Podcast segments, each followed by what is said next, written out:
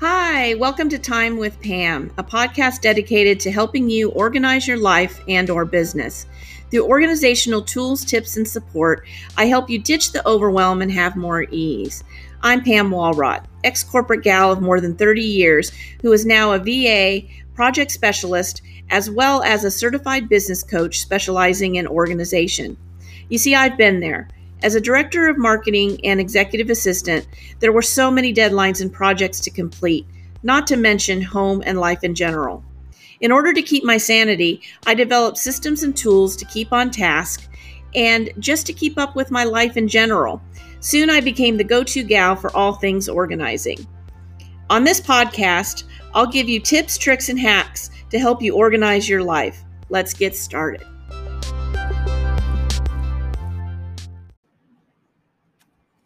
Well, hello there, friends. Today's episode is all about helping you declutter your digital life. Now, I can't be remiss by not mentioning email first on this because, oh my goodness, we've talked about this before. Emails can be a mess, right? You don't know how many emails you get in a day, but it can be a lot. And if you don't stay on top of it, it can be overwhelming and you want to give up on trying to organize it at all. So I've got some tips and tricks to help you with that, as well as some other categories, including photos and digital documents and files and browser tips, cleaning up your browser. So let's get started. So I like to go through my emails regularly and figure out there's companies that I've signed up by purchasing something. Or maybe I got a coupon sent to me and they now send me regular emails. But it's not something I need to get because I can just go to the website if I want to purchase them from them again, for example. So what you can do is open up the email, scroll all the way down and unsubscribe. Now, I used to think that unsubscribing from email actually validated your email so that they knew that it was okay to send emails to that address. I had read that somewhere, but actually the unsubscribe function does work. Sometimes it takes some time, but the company is required to take you off their mailing list if you requested to unsubscribe. The other thing that you can do instead of unsubscribing is to filter the emails. Now in Gmail, it's called filter.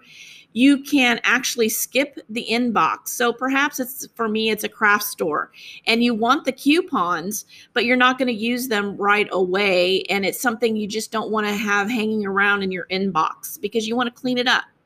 So what you can do is create a filter to skip the inbox, name it something like that you recognize like shopping or coupons, and move the label to that automatically. You can set it up to have the email skip the inbox. You can have it marked as read or keep it as unread and have it go straight into a label, which is the same thing as a folder in Gmail. And it is in there. And then if you're at the store and you want to go down, you can look at the coupons and get the most recent one. Now, what you may need to do is go through every once in a while and clean up the ones that have expired. But it does help for me because I want to keep the coupon and I want to hopefully use it if I am going to the craft store, for example, but I don't want it in my inbox so that I have to look at it all the time. So that's really helpful. The next thing that you want to help keep decluttered is your photos. So we all have tons of photos on our phone, and you can also, a lot of times what I'll do is if I'm creating something in Canva, I'll save it to my phone because I may be uploading to social media directly from my phone rather than my laptop. So what you can do to save space on your phone is you can go through and delete blurred pictures, maybe pictures that you took 15 of because you were trying to get that perfect shot. And also you can create folders or albums. On iPhone, it's called albums. And you can put the photos that you take into categories. So I have some albums that are called Zachary. And that's all Zachary's lifestyle type photos, birthday parties, things like that. And then I have a special album called Go-Karting. So that way, if I'm wanting to use the photo, look at it again, or send it to someone, I just have to go to that album, find the picture that I want instead of scrolling through thousands of pictures.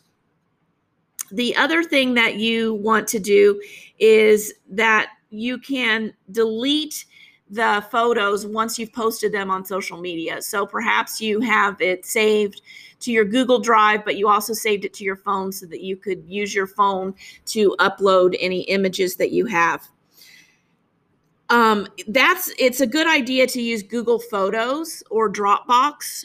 You can also use Google Drive, but Google has a specific link. You can link and connect to Google Photos. And so all of my photos on my phone are backed up to Google Photos, and I can go through there very easily.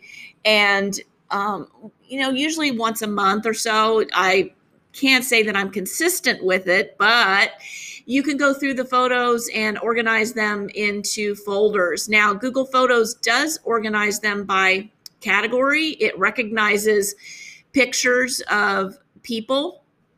So it'll group all the pictures of the family together. It'll group all pictures of your fur babies. So we have a lot of pictures of our kitties that get uploaded to automatically to Google Photos. And what's really neat about Google Photos is that it'll create a slideshow for you with a lot of the photos from the past and recent photos. It's kind of fun to go through that and look through it.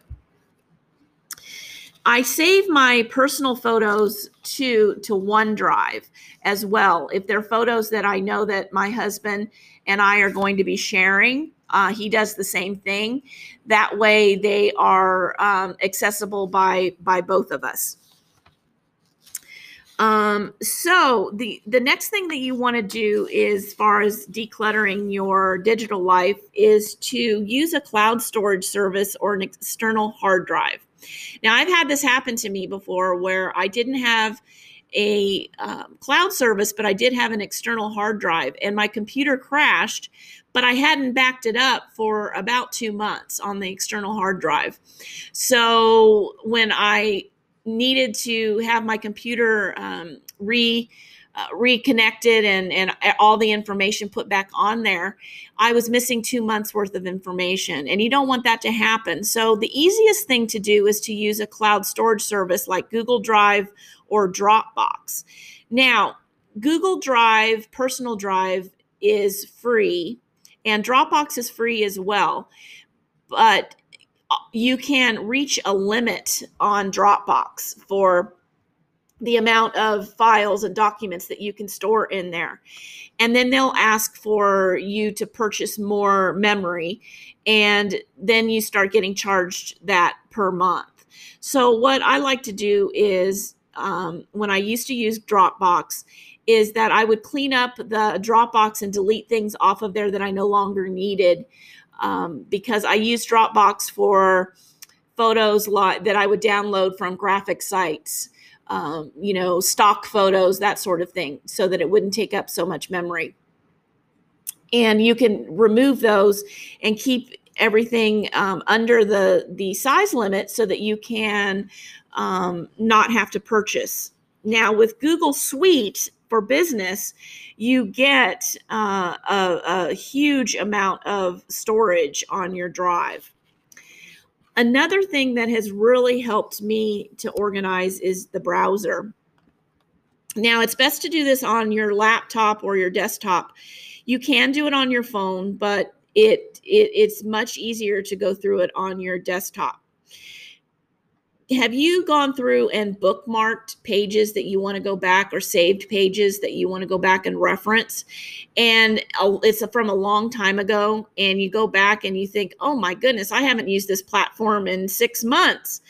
So what you can do is you can prioritize your lists of bookmarks for the bookmarks bar by going to your bookmarks manager, and you can reorder your bookmarks into a priority order of how you use them. So for me, my bookmarks bar is right underneath my internet search button, and I have all the top programs that I use on a daily basis saved to my bookmarks bar or pinned to my task bar.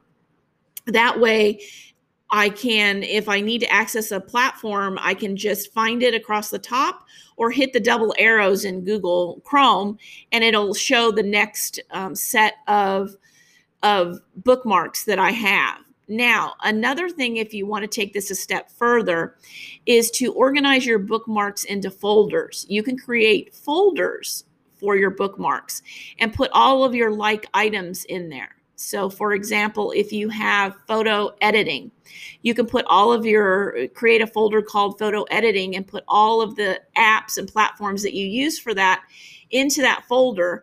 And that would be across the top of a prioritized bookmark that you could click on and easily access the site. So these are just some things that you can add to your decluttering list that may be helpful. And it, like I said, it's good to do this every once in a while. Now, saying that to do it, what feels good for you is what you need to do. By saying, oh, you need to do this once a month or every 2 weeks, that may not be reasonable for you. But if you keep it on your decluttering list and those certain times of year where you are decluttering, you can add your digital items to that declutter list as well. And also it can help you, your computer run faster if you clean it up, and your phone can run faster if you're deleting some things that you no longer use. So you guys, I hope that these tips have been helpful for you, and I will catch you on my next episode. Thanks so much for tuning in. Bye-bye.